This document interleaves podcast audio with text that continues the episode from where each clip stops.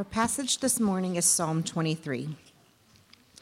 The Lord is my shepherd, I shall not want. He makes me lie down in green pastures. He leads me beside still waters. He restores my soul. He leads me in paths of righteousness for his name's sake. Even though I walk through the valley of the shadow of death, I will fear no evil. For you are with me. Your rod and your staff, they comfort me. You prepare a table before me in the presence of my enemies. You anoint my head with oil. My cup overflows.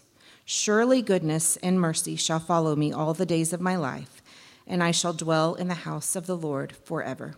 This is the word of the Lord.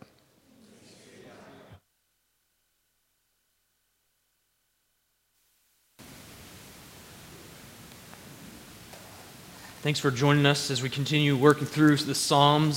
Psalm twenty-three, famous psalm. Let's ask the Lord to bless us as we turn to it together. Father, here are your sheep, your people, and we ask that you would lead and feed and care for us through your word now. It's in Christ's name we pray. Amen. I think by about any metric you could use, you could probably Uh, label this age as an anxious and fearful age, an anxious and fearful culture, whether that's just like felt experience or if you want to look at uh, psychological evaluations. I think that all would kind of turn up in some capacity that we are an anxious and fearful people. And if you dig down into our own lives, this is not something that is just an out there kind of problem. If you dig into each of our own lives and think about much of what we do and much of what we say, if you if you dig down deep enough into those things, a, a lot of the things that we're going to say and a lot of things that we're going to do are going to come from this heart of fear and anxiety that's within us. And, and today, this morning, right into the middle of an anxious and fearful age and an anxious and fearful culture with anxious and fearful people, God has given us a tremendous psalm.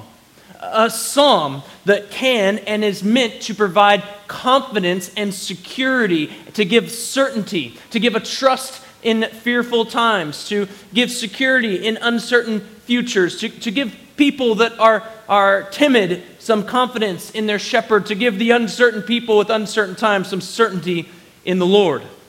This is a psalm that can take an axe to the root of fear and anxiety. How does it do that? You likely have heard of Psalm twenty-three.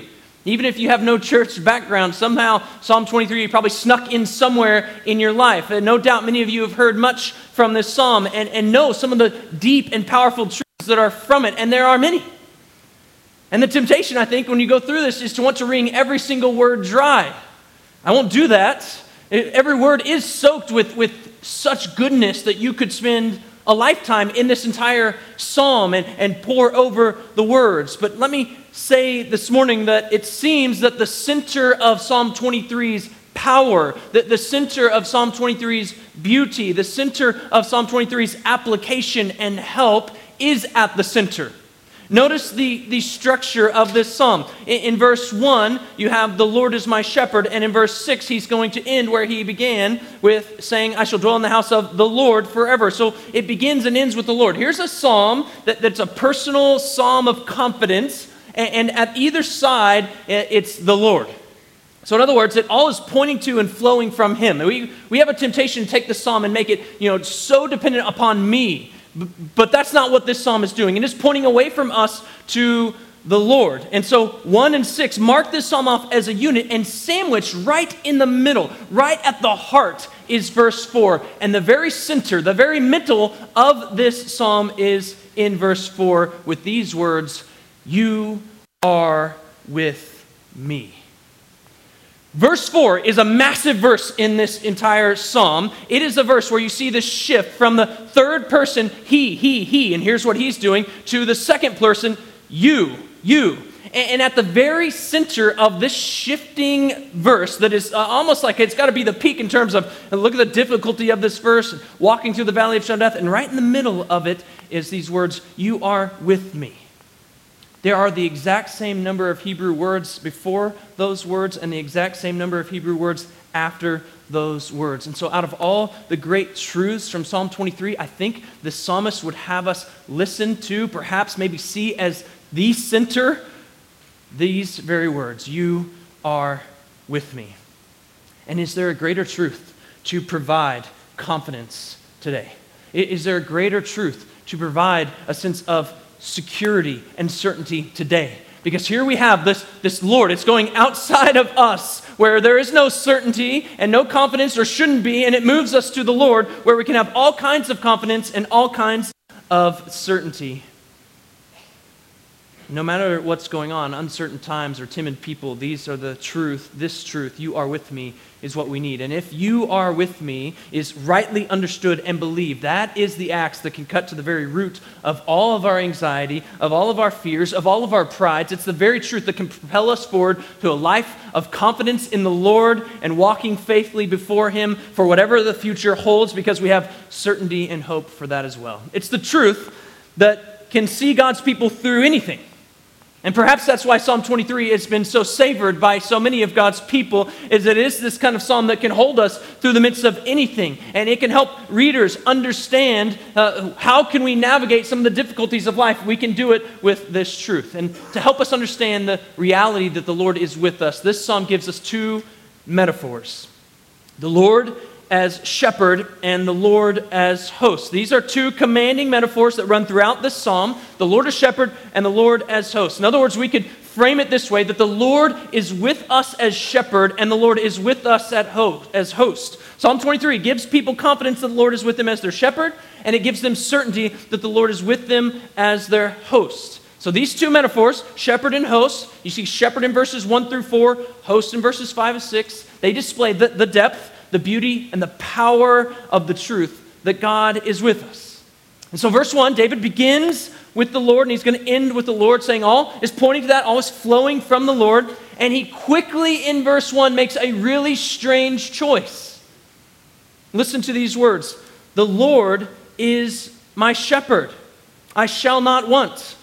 The, the strange choice that, that David uses, that he makes here, is this word shepherd. You know, the Psalms often use other words for the Lord. Way more numerous times is "the Lord is rock," "the Lord is refuge," "the Lord is fortress." Those are far more numerous in the book of Psalms. Here he makes a strange choice and he says "the Lord is shepherd." That's only used a handful, seven to eight times in the book of Psalms altogether. And so what is he doing with this strange choice? Well, this choice here is communicating something. Certainly shepherd communicates a little bit differently than rock, doesn't it? Communicates a little bit differently than refuge and fortress. Those are great images. We are not to diminish them whatsoever, and this psalm is not trying to do that. But what it is trying to do is get us to something a little bit more, saying that the Lord is shepherd. It's a, it is a title of closeness, of intimacy. It is a, a tightness, uh, fellowship that is there. The kind of closeness that can give you confidence and security. In our culture, uh, shepherd isn't a, a very rich word, right? I've We can look at one category to show this, and that is mascots. Team mascots, they are all over the place in terms of what they are celebrating and putting forth as something that's strong and something to rally behind. There's all kinds of them. I, I knew a guy, his high school, they were the Apple Knockers. He was from Illinois. Apple Knockers. Something to rally behind, right? This is who we are. You've probably heard, this is a college somewhere in Mississippi, I think, the Fighting Okra. Fighting Okra. But in all my research of mascots, I have not once, there probably is one, so you, you're going to Google it now, I'm sure, but I've not seen uh, the mascot, the shepherd. And I wonder why that is, right? Because it's not a rich word for us. It's not something we, we highly value and esteem. But for them, when they hear that the Lord is shepherd, it is a rich word for them. That is shepherd, it has this sense of closeness and intimacy. The shepherd, they care for the sheep. They feed the sheep. They lead the sheep. They're protecting the sheep. They're watching over them. There's an ownership and a tight connection between shepherd and sheep going on here, all connected with that word shepherd. There's tight connection with the flock. And here's what David says here in verse one, that there's not just a shepherd, but that the Lord is my shepherd. This is, has so much depth for David on so many multiple levels. Think about David's life. As a shepherd, here's what he did. First Samuel chapter seventeen. He says, "Your servant used to keep sheep." He was a shepherd for his father. "And when there came a lion or a bear and took a lamb from the flock," what did he do? "I went after him and I struck him and delivered it out of his mouth. And then he rose, and if he rose against me, I caught him by his beard and struck him and killed him. So when David is talking about shepherd, surely he would have had some of these thoughts from his former days in his mind and says, oh, I know what a shepherd does. It means that when a bear comes or when a lion comes and it takes the sheep, you don't just hold back and like, well, we lost one. You run after it and you snatch it from its mouth. That's the kind of imagery that David would have had in mind when he thinks of a shepherd. And he's saying that the Lord is that. The Lord is this kind of shepherd who will say, if I'm torn by a lion and I'm separated from the flock, he's the kind of person that will go after it and pull us back. That's the Lord as shepherd that he has in mind. So for him to call the Lord his shepherd, to him to say he takes that kind of interest and care and protection for me, because the Lord is my shepherd, he says. Likely he also recognizes himself as a king, as a shepherd.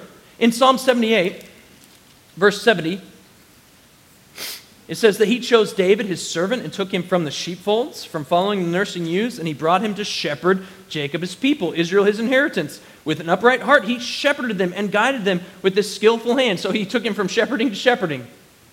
And I think David probably had this understanding of his role as king as kind of a shepherding type role over the people Israel. And here's what the shepherd, both as a king and as a like his job as a younger lad, here's what that shepherd says, that I have a shepherd, that the shepherd has a shepherd, and the shepherd that is the shepherd of the shepherd is the Lord. And he says that he's my shepherd. And so as people are led by the king and his rule, David is saying, I'm led by that king and his rule.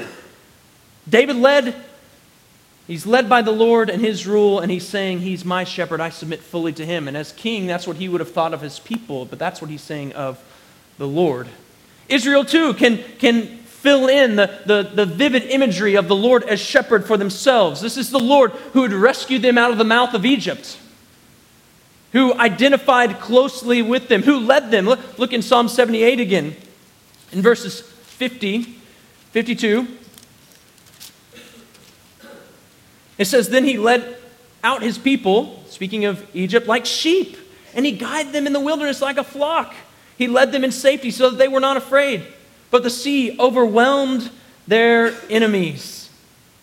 And he brought them to his holy land and to the mountain which his right hand had won. He drove out the nations before them, and he apportioned for them a possession and settled the tribes of Israel in their tents. He is the shepherd who shepherded them. If you turn over to chapter seventy-seven, verse twenty, he said, you led your people like a flock by the hand of Moses and Aaron. God is relating to his people like a shepherd to a flock. And what's he doing for them? He's providing for them. He's caring for them. He's rescuing them. He led them through the wilderness. And in the wilderness, he fed them. He gave them manna to eat every day. He gave them water when there was no water. He protected them from their enemies. He identified closely with them, giving them not only his name, but his word and his covenant. This is a God who identifies closely with his people, so that we could look at, again, Psalm ninety-five, verse seven.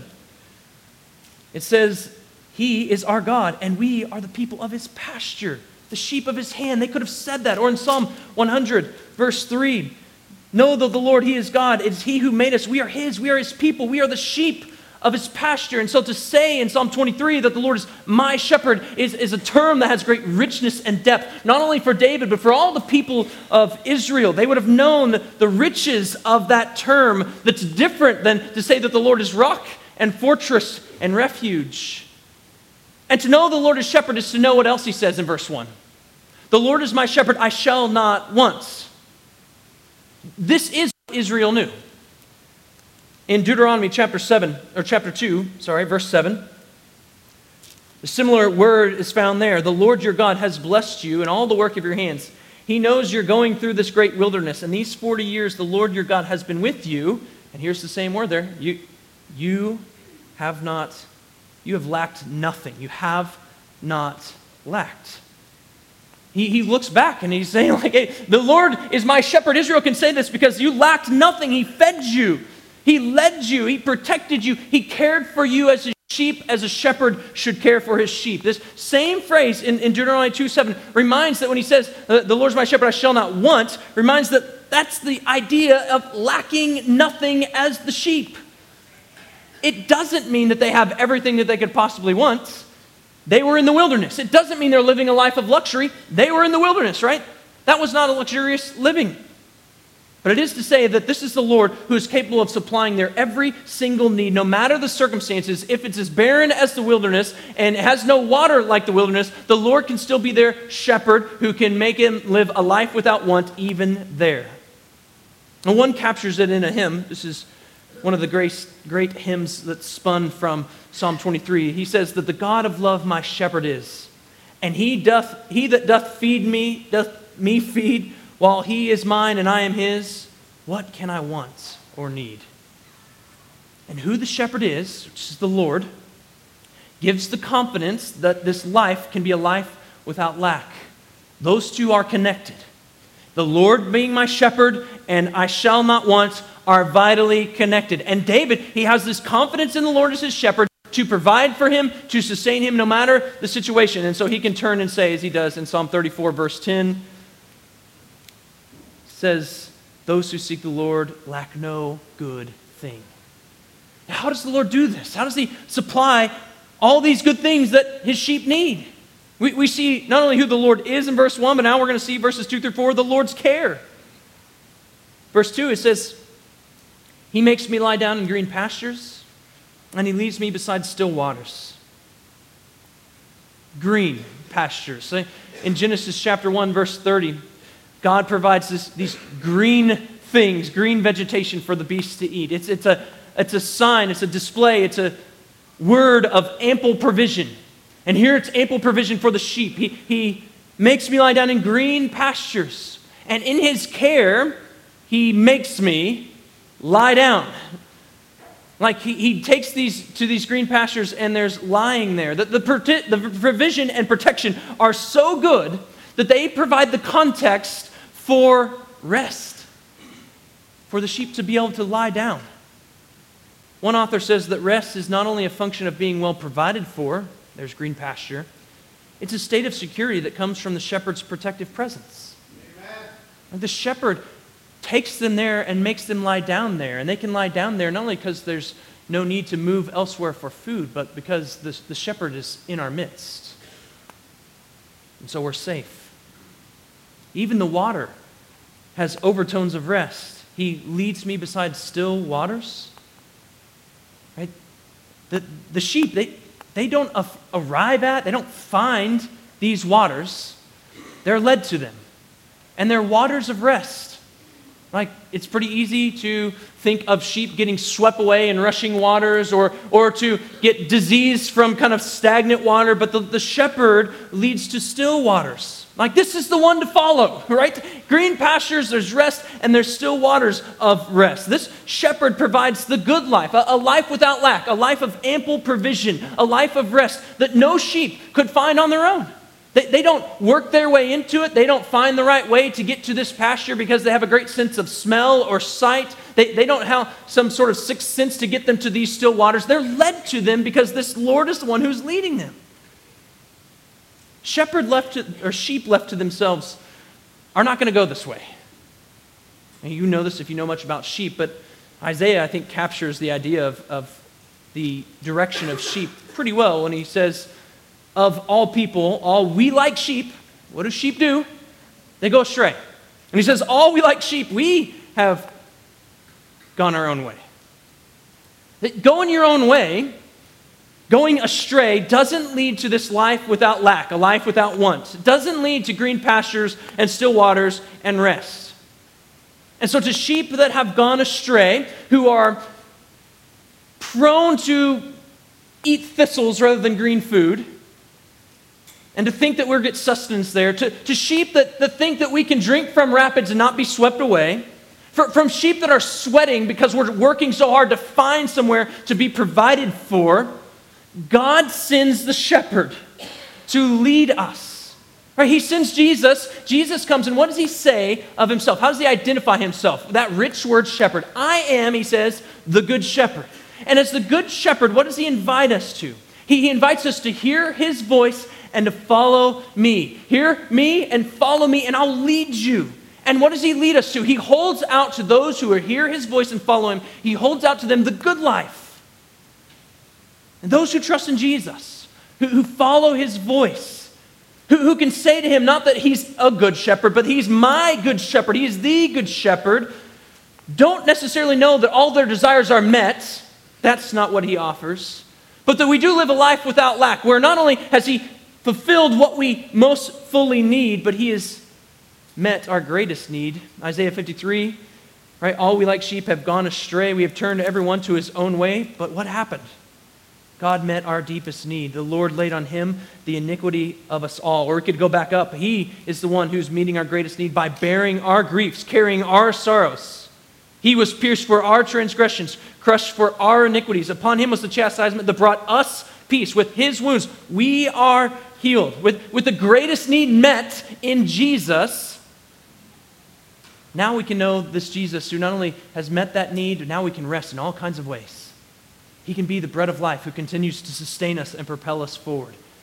He can be the living water that not only satisfies the thirsting that's in us, but overflows through, from us to others. To know Jesus as our Lord and Shepherd, to know him as my Shepherd, is to know his care, his leading, his provision, his protection. And, and this is not something that any of us, any sheep, can find on our own. Jesus brings it. He offers it. We don't, again, work our way into it. We don't find this good pasture and these waters and rest on our own. We can't have our needs met on our own. We need a shepherd, and he's come. And in Jesus is such abundant provision and care that there truly is rest. Do you remember what he said in Matthew chapter eleven? He says, "Come to me if you're weary and heavy laden, and what am I going to give you? Give you rest." Now notice the qualifications to getting this rest. You have to be weary. You have to be burdened. Those are actual qualifications. Don't disqualify you from following this shepherd. They actually qualify you to come to him and receive the rest that he gives. And so the invitation is in verse twenty-nine. Come, come and find it. Take my yoke on you. Like, join in with me, and I will give you rest. Like sheep, rest comes not from just finding it, but from being in yoke, living life with the shepherd and in his protective presence. Only good shepherds will give not just what the sheep need in food and water. Only good shepherds will make sure that they get the rest that they need as well. I can remember growing up on the farm, and the thing I wanted to do when it was time for me to feed the cattle was to just drop the feed off as fast as possible and get out of there. And the good shepherd doesn't do that. He stays and says, come to me and I'm, I'm going to give you rest. Live life with me, in relationship with me as your shepherd, and I'm going to give you rest. And this is the good life. This is the life that the good shepherd calls us stray sheep into. It's provided in following his voice and in his lead. So if you're weary with life, perhaps you're trying to earn your way to the greenest pastures, or find meaning from some other waters, you need to come to the good shepherd. This is the one who can give you rest, who, if he's your shepherd, you shall not want. Maybe you should recognize some of the, the thistles that you've been trying to sustain you, and think about the waters that you're, you're trying to find life in, and, and turn to the one who can lead you, make you lie down in green pastures, and lead you beside still waters. Or we could listen to the words of, of First Peter two twenty-five. He says, we, we were straying. We were like sheep straying, but now we've returned to the shepherd and overseer of our souls. And so if you're straying, here's the invitation, is to return to the shepherd of your souls. And as this good shepherd, as the shepherd of the souls, here's what he can do to you. Verse three, he can restore your soul. He restores my soul. In John ten, when Jesus says, I'm the good shepherd, he notices and, and points out another character. He says there are other people that try to come in. They're thieves. They, they come in, and what do they do? They steal and destroy. They set the sheep against one another. They, they start the infighting. They scatter the sheep, and if wolves come, they're nowhere to be found. That's what they do, and that's not how sheep thrive. If, if a thief is in charge, sheep will not thrive. Maybe that's all you've known. Destruction, scattering, drama, wolves, all these things that will tear at us and tear at and take our lives. And look at verse three. This is what the Lord does. He restores. Where's that restoration found in? That restoration is found in the Lord's shepherding. It comes from His leading and His feeding, not the sheep doing their own thing on their own way. That's when they're astray and all kinds of problems happen. No, with the right leading and the right feeding, there's all kinds of health. There's rest, there's restoration. Right shepherding is good for the sheep, and there is only one good shepherd. You follow the Lord. It's not a life of roaming and searching for food and water and rest. It's a life of receiving those things. And notice in verse three, He restores my soul. He leads me in paths of righteousness for His name's sake. Right paths, they further the restoration. A righteous living, right way of living actually furthers the restoration. It doesn't push us further away and like, this is hard to live this way. This can't be for my good. Actually, no, right living, even if it is a harder path, is for our restoration. That's part of our design. Following the Lord is not a life of roaming and searching for what the path is. To follow the Lord is to be led on the right paths where there's food and there's water and there's rest, and it continually restores us as we were designed to be in the beginning. The restoration of the sheep is of great importance to the Lord. He wants His sheep to be restored because He is the one who leads them, and so He leads them in paths of righteousness. And why does He do this? For His name's sake. Your restoration is of utmost importance to your shepherd because His name's attached to this thing. Like, His name is on the flock. That people should be able to look around and be like, that's that that well, the sheep of that one shepherd. And the Lord wants that shepherding and those sheep to be different because His name's tied. And so what you have here in, in that He leads in paths of righteousness for His namesake is this beautiful convergence of, of here we have sheep without lack. They're well fed. They're well-watered, they're rested, they're being restored, and then you have the convergence of, it's for His name's sake. So the reputation of the shepherd and the care of the sheep, here's what they're doing in these verses. They're going hand in hand. They're not separate. As if like God can choose between doing, doing things for His name's sake and God can choose between the other option being for our good. No, actually in this flock, the Lord works for His namesake, and it's for the good of the sheep, and those go hand in hand together. They fit together. And this is true throughout Scripture. Like, there's not one time where this isn't true. And so when Jesus comes and He says, let me teach you how to pray, and you pray like this, the first petition, the first thing you request is hallowed be your name. Like, that request is Jesus caring for us by asking us, or by telling us to ask for the very thing that will be for our ultimate good. Telling us, here's how you can pray your best. This is how you can get the best for your life too. Pray, God, hallowed be your name. When, when Paul comes and he says, whether we eat or drink, whatever we do, we should do it all for the glory of God. He doesn't mean to say, no, now your life is a total drag because you got to live it for someone else. Now, when he says, whether you eat or drink, whatever you do, do it all for the glory of God, he's actually telling us this is the path to the good life. This is the path to your ultimate restoration and joy and good. Now, I'm shocked by the verse that, that God, in Second Corinthians, it says, God loves a cheerful giver. Notice the love and the cheer, they go hand in hand. He loves that, and it honors Him. When we're giving to Him and we do it cheerfully, it honors Him. In other words, the care of the sheep and the glory of the shepherd, they go hand in hand. And those go hand in hand for our continued restoration because we're designed to live for the sake of this name. And when we do it, it's not against our care, it's actually in line with our care.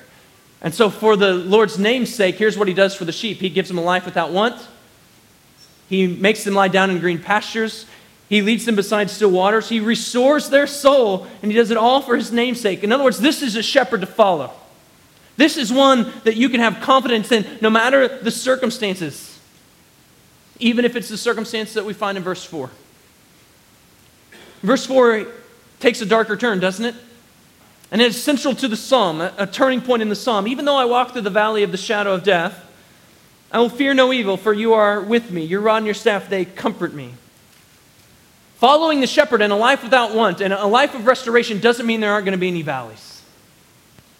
And the valleys are dangerous. They're threatening. They're ominous. They're dark. This, this is a place where there's dangers lurking in every corner. You think about the parable of the Good Samaritan. What are they doing? Like, you're kind of walking in this way and you could get attacked at any moment. That's the idea of the valley of the shadow of death here. One author says this, that sometimes the right paths, that's verse three, do indeed run through the darkest valley. I want us to notice a couple words, though, in the beginning of verse four. They're words of confidence. Even though. Even though. Like, he knows the, the valley of the shadow of death, but even though. These are words of confidence. And those words are right. If you're following this shepherd of verses one through three, then you can trust that even though, verse four, you're going to be okay. You can have confidence in this shepherd even there because you know the kind of care he gives. You know the kind of shepherd he is. So even though a valley's coming, that valley isn't working against your restoration. That valley isn't working against the, the sake of the name of your shepherd, but with. And one author said this, that God leads us to pain as purposefully as he leads us to pleasure. And for the sheep, we can be confident as we walk, that when we walk in this valley, that he's with us. But, but notice those words, even though I walk through the valley of the shadow of death. Through. And are you in a valley? Infertility, loss of relationship, joblessness, despair, despondency, dealing with the sin in your life or the consequences of your sin. Maybe you look at twenty twenty-four and you think like this is going to be a valley. Well, we're certain that there's going to be some valleys ahead of us should we continue to have breath in our lungs. And no, here's what we need to know. If we're following this shepherd Lord, we can be confident in his leading even there. Through. Through is the word that he puts in here for us. Even though I walk through the valley of the shadow of death. Through it. Like, no matter the valley, the valley's not the destination. Through. And he has a perfect record of getting people through those valleys. No matter the valley, this shepherd can lead through. Like, he, he went first. Think about the valley that he first entered. He, he is baptized, the Lord pronounces, this is my beloved son, I'm well pleased with him. And what does he do? He comes into the valley of the shadow of death, a place where everyone prior to him had failed. And he steps into that valley, and he comes out the other side triumphant. And not only that, we see him go all the way down into the valley of death. He goes into death. And through it. Amen. And he says that if you follow me, you will too. Amen. Do you remember in John fourteen, in verse three, he tells his disciples, I'm going to prepare a place for you, and I'm going to come back and I'm going to take you to be with me where I am. And they're kind of confused and like, well, we don't even know the way. And he's like, well, I am the way. Just keep following me. And then he goes into death. And then he comes back on the other side, defeating death. And what does he tell them? What does he tell his disciples? I'm, I'm with you always. Even if it takes you to death, he went through it. He's the way. I can trust that I'm going to get out through it too. He did it. So if the valley is even a valley all the way down into death, we can trust in that valley that we're going to go through. Now, what this doesn't do is it doesn't lessen the intensity of the valley. The valley might seem long. Like the walls in this valley are really high. Can't even see light over the top. Maybe the darkness in the valley is overwhelming. But it's in the valley that the Lord gives this prayer. A prayer of intense confidence. An affirmation of the truth that in the midst of this valley, verse four tells us what's going on.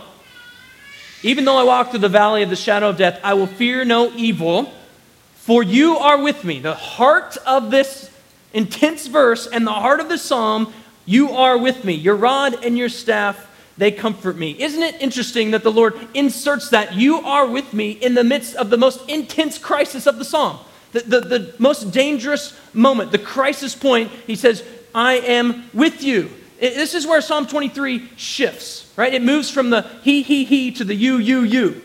It, it shifts because in this valley, in this crisis, in this danger, the Lord is with us. And this is the very center of the psalm, the center of what we're meant to learn and hear from. And so, what is it? The Lord's presence that's with us. You see, there are and will always be valleys. There is and will always be evil to fear, but there doesn't have to always be fear. Why? Because you are with me, he says. It's that presence of the shepherd, of the Lord, that brings confidence in the valley. And, and when temptations are flying at us like flaming darts and arrows come our way, here's what he says: the rod and the staff, they encourage us onward in the midst of the valley. They're reminding us that the shepherd is here. He hasn't abandoned his sheep. He is armed and ready. You can keep going. He's with you. The evil that you might suffer in the valley might be pretty bad. Think about Joseph's story. This is a pretty bad story. Jo- Joseph, uh, trying to be part of the children of Israel, live life as a brother, and his brothers hate him. They throw him in a well, because that was better than deciding to kill him, I guess, and then they sell him into slavery. And he goes there, and what does he do? He's faithful there, and he gets thrown into prison. But do you remember the story?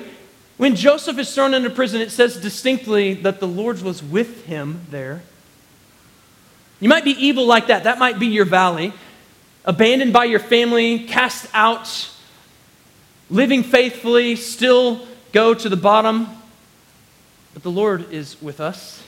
It might be like Shadrach, Meshach, and Abednego, and they're in exile. They actually say almost like these confident words, hey, I'm not going to bow down and worship your idol because the Lord can deliver us. He, he will deliver us, and even if he doesn't, we're not, we're not worshiping this. And they get thrown into the fire. And yet when they look in the fire, it's like, wait a second, we threw three in. Someone is with them. Or you can think about Paul in Second Timothy chapter four. These are some of his last words. He's in prison and he says, everyone abandoned me. But, verse seventeen, the Lord stood by me. Maybe the evil we'll face will be like that. Maybe we'll be abandoned, cast out. Maybe our very lives will be threatened. The threat might be great. Maybe it won't be. But no matter what it is, whatever the valley is, the Lord's presence is with us and is promised through the valley. And the, the shepherd metaphor speaks to his presence with the sheep. Even in the valley, he has not left. And then Jesus comes on the scene and they say, here's what you're going to name him, Emmanuel, so that you make sure that you know that this person is telling the world God is with us. And this Emmanuel is then saying, I'm the good shepherd. And what does he do? In John chapter ten, he says, not only I'm the good shepherd, but here's what's going to happen. Verse twenty-seven, he says, my sheep, they hear my voice. I know them. They follow me. I give them eternal life, and they will never perish, and none will snatch them out of my hand. He tells his disciples as he sends them to the world, I am with you always to the end of the age. This is what the sheep need in order to trust the shepherd right now, in the valleys, in the darkness, to give them a sense of confidence. This word with is the only encouragement, the only comfort needed to get us through the valleys, and it is there. Like, we didn't make it up and conjure it and put it into the heart of this psalm. God put it into the heart of the psalm so that we would have confidence in him in the middle of a valley or green pastures or still waters. We can be confident in the Lord our shepherd. He is with us. Now, there's a temptation, because the shepherd imagery is so beautiful and so intense, to take that shepherd imagery all the way through Psalm twenty-three. It's a great metaphor. But if we look at everything through that lens, we might be missing a few things that the Lord wants to communicate. I, there's a book, I know some of you have read it, A Shepherd's Look at Psalm twenty-three. And I think he does that. He, he as a shepherd, like, he sees only through that lens. And so when we get to verses five and six, I think he, like, you miss a few things that may not be shepherd things here. Like verse five, this table before me, he talks about the tableland that the, the shepherd would take the sheep to, which that word is never used that way anywhere in the scripture. So it makes... it's an odd way to look at it if you're just going on biblical evidence. But the, sh- the metaphor seems to shift, and I think that it's right and good to see the shift and what it brings into this picture. The metaphor shifts from shepherd to host in verse five. It says, you prepare a table before me in the presence of my enemies. The host metaphor probably even presses down even further than the shepherd metaphor the idea of closeness and intimacy. Like the shepherd is close to his sheep and with the sheep, but the host is right across from the table. They can see each other in the eyes. They can smell each other's breath. That's the kind of intimacy and closeness, especially to the original audience. To sit down and have a meal was an intimate thing, a, a closeness, a tightness of fellowship that goes even beyond sheep and shepherd. And so here we have this host, and as the shepherd, he fed the sheep, and as the host, here's what he's doing, laying the banquet in front of him. He feeds the guests. You prepare a table before me, a banquet feast in the presence of my enemies.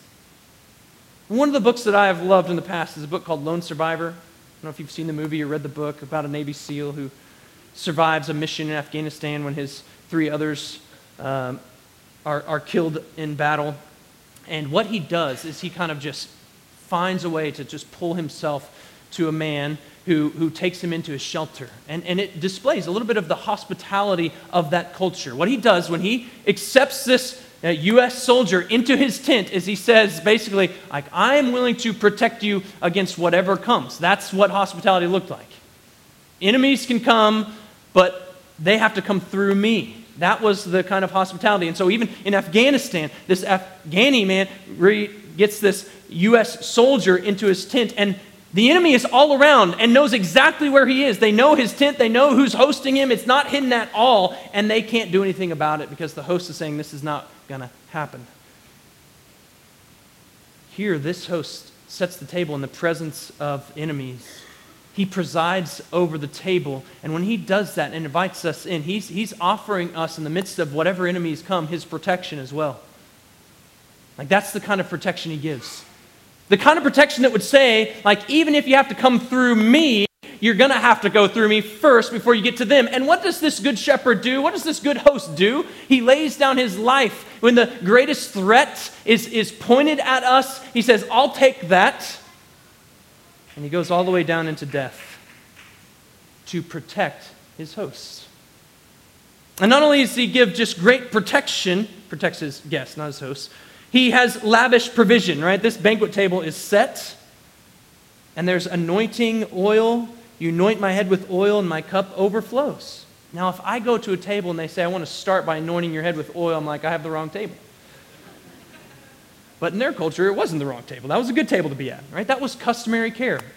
One says that the pouring of olive oil on the guest's head connotes the wealth, the generosity, the care of the host to promote the renewal, joy, and healing of his weary and wounded guests. It was a way to just display great care for them, lavish care for them, intense care for them. And you could translate verse five that, that you anoint my head with oil of you have fattened my head with oil. Like the idea of fatness is there. It's abundance. It's, it's great provision is what's going on there. It's lavish provision. And lavish provision is a reflection of the vast resources of the host. So vast are the resources that we could say, my cup overflows. The host provides enough and more than enough to satisfy. In other words, the, the what's going on here with the guests is that they're abundantly satisfied. They're abundantly satisfied with the banquet table, and they have such a sense of certainty in the midst of their enemies that they can enjoy the life with their hosts. But verse five also has a bit of expectation in it. When he has this table and you do it in the presence of your enemies, it's, it's an announcement in a sense, an announcement of certainty in victory, that, that a victory is coming. When the enemies are around and you can stop and have a meal with this host as a guest, you can know that, that a victory is coming. With this lavish provision and lavish resources of the host, you can know that a victory is coming. There's no hesitation about presenting this banquet table. There's no fear about using resources for this meal that we're going to need on the field of battle because there's this expectation and certainty in this Lord as host that the victory is coming, so let's sit down and have this meal. Anoint my head, let's let these cups overflow because victory is at hand. And church, our Lord gives us that same sense of certainty as our host. He gives us the sense of protection at all costs if you got to go through him, and they did. He, he, he sets the disciples down at the Last Supper, and what does he do? He sets the table before them. He goes and he washes their feet. He tells them what he's going to do. He cares for them. He feeds them. He himself on their greatest enemy, even though they don't think they need to be washed. He's like, you need to be washed, not only physically, you need washed more than that, and I'm going to do that. And he goes and he takes on the enemy of sin and death so that his guests who have gone astray could still go free. And it's this lavish provision from his vast resources that forgive sin, that abundantly satisfies, that gives them a sense of certainty. It also displays to us the character of this host. To give certainty in the midst of the enemies is something, but it's a reflection of his character and a reflection of the certainty of the future. Look at verse six. Surely goodness and mercy shall follow me all the days of my life. There, there's certainty for each day lived. Here's what's also going to be there with it. From the Lord, from the host, goodness and mercy. Following means that they're kind of trailing behind. That's not the idea of this word. It's more like chasing, pursuing, tracking down. And why? Because of the presence of the host. There's this certain expectation of destination too. He says, surely, surely, goodness and mercy shall follow me all the days of my life, and I shall dwell in the house of the Lord forever. A certainty in the midst of an uncertain future, certainty in their destination. I will dwell in the house of the Lord forever. A table in the presence of enemies isn't the final destination. What's the final destination? Dwelling in the house of the Lord. Amen. The house of the Lord is no dwelling place. People do not live there. Right? You, they knew that. The people of God knew that. You don't just go in here and do whatever you want. You don't take up residence here. You don't camp here. That goes poorly for people that they try to do that. But that's the picture that Psalm twenty-three draws. Why? Because that's the ultimate end that he knows that God had designed, for man to dwell with God in his presence forever.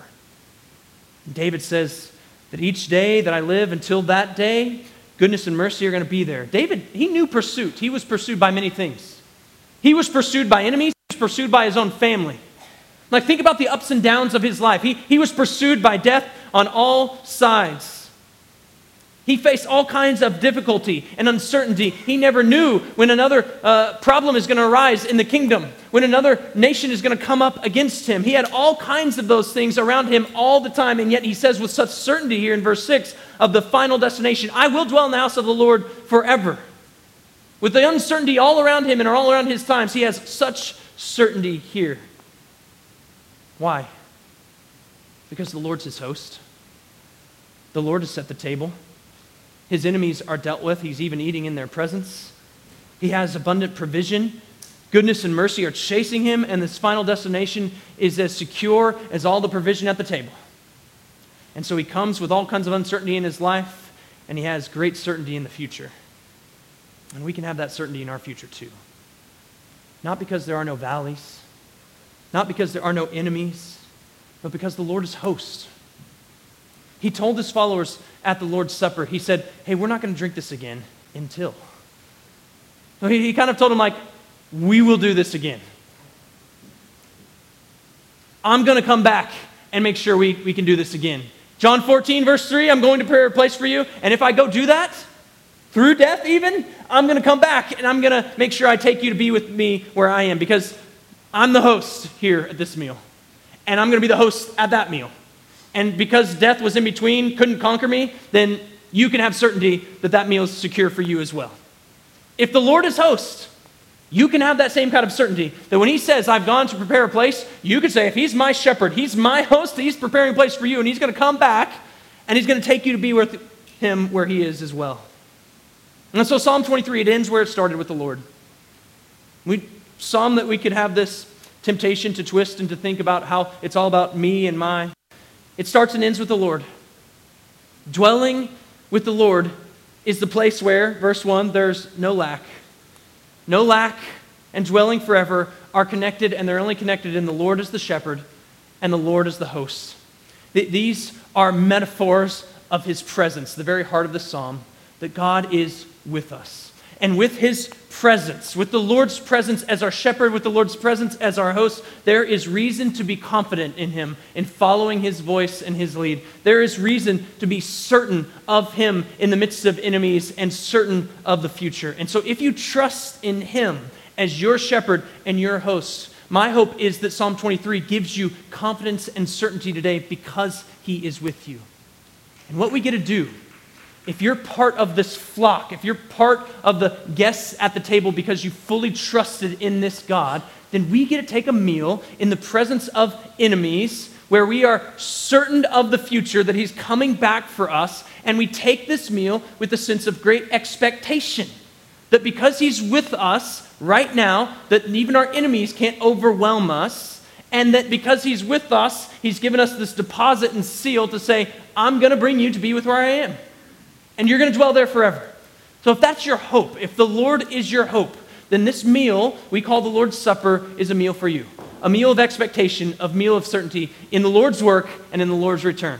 Come and take a piece of the bread and take a cup and be reminded of what he was done that secured all that was needed for your certain future. If you're not a believer, don't take this meal. Instead, we, we invite you to trust in this Lord as shepherd and this Lord as host. Let's pray together.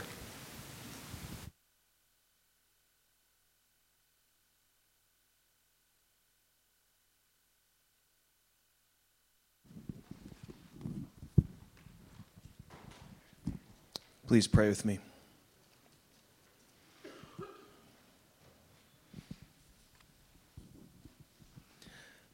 Father, as Dylan started out his sermon, uh, we ask that you would take this axe of truth to the very root of our fears and anxiety, the truth that you are with us, and that this King leading us is a shepherd.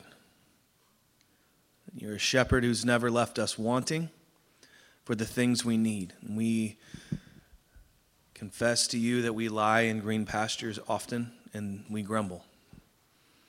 We don't know where still water is, and we seek waters that will drown us. You say in Isaiah that every one of us, without exception, turn to our own ruinous and calamitous ways. Then you stepped in and you took the consequences for our prideful hearts, the consequences of a death penalty. So thank you, Jesus, for coming to us as we ran our hell-bound race, as we sing indifferent to the cost. So, Father, restore our souls for your glory and for your renown. Send us into the darkest corners of this globe where your glory needs to be preached. And where you deserve to be worshipped. Give us that assurance that our final destination is with you so that we can understand and remember why you have even put us on this earth. Father, we believe. Help our unbelief. Amen.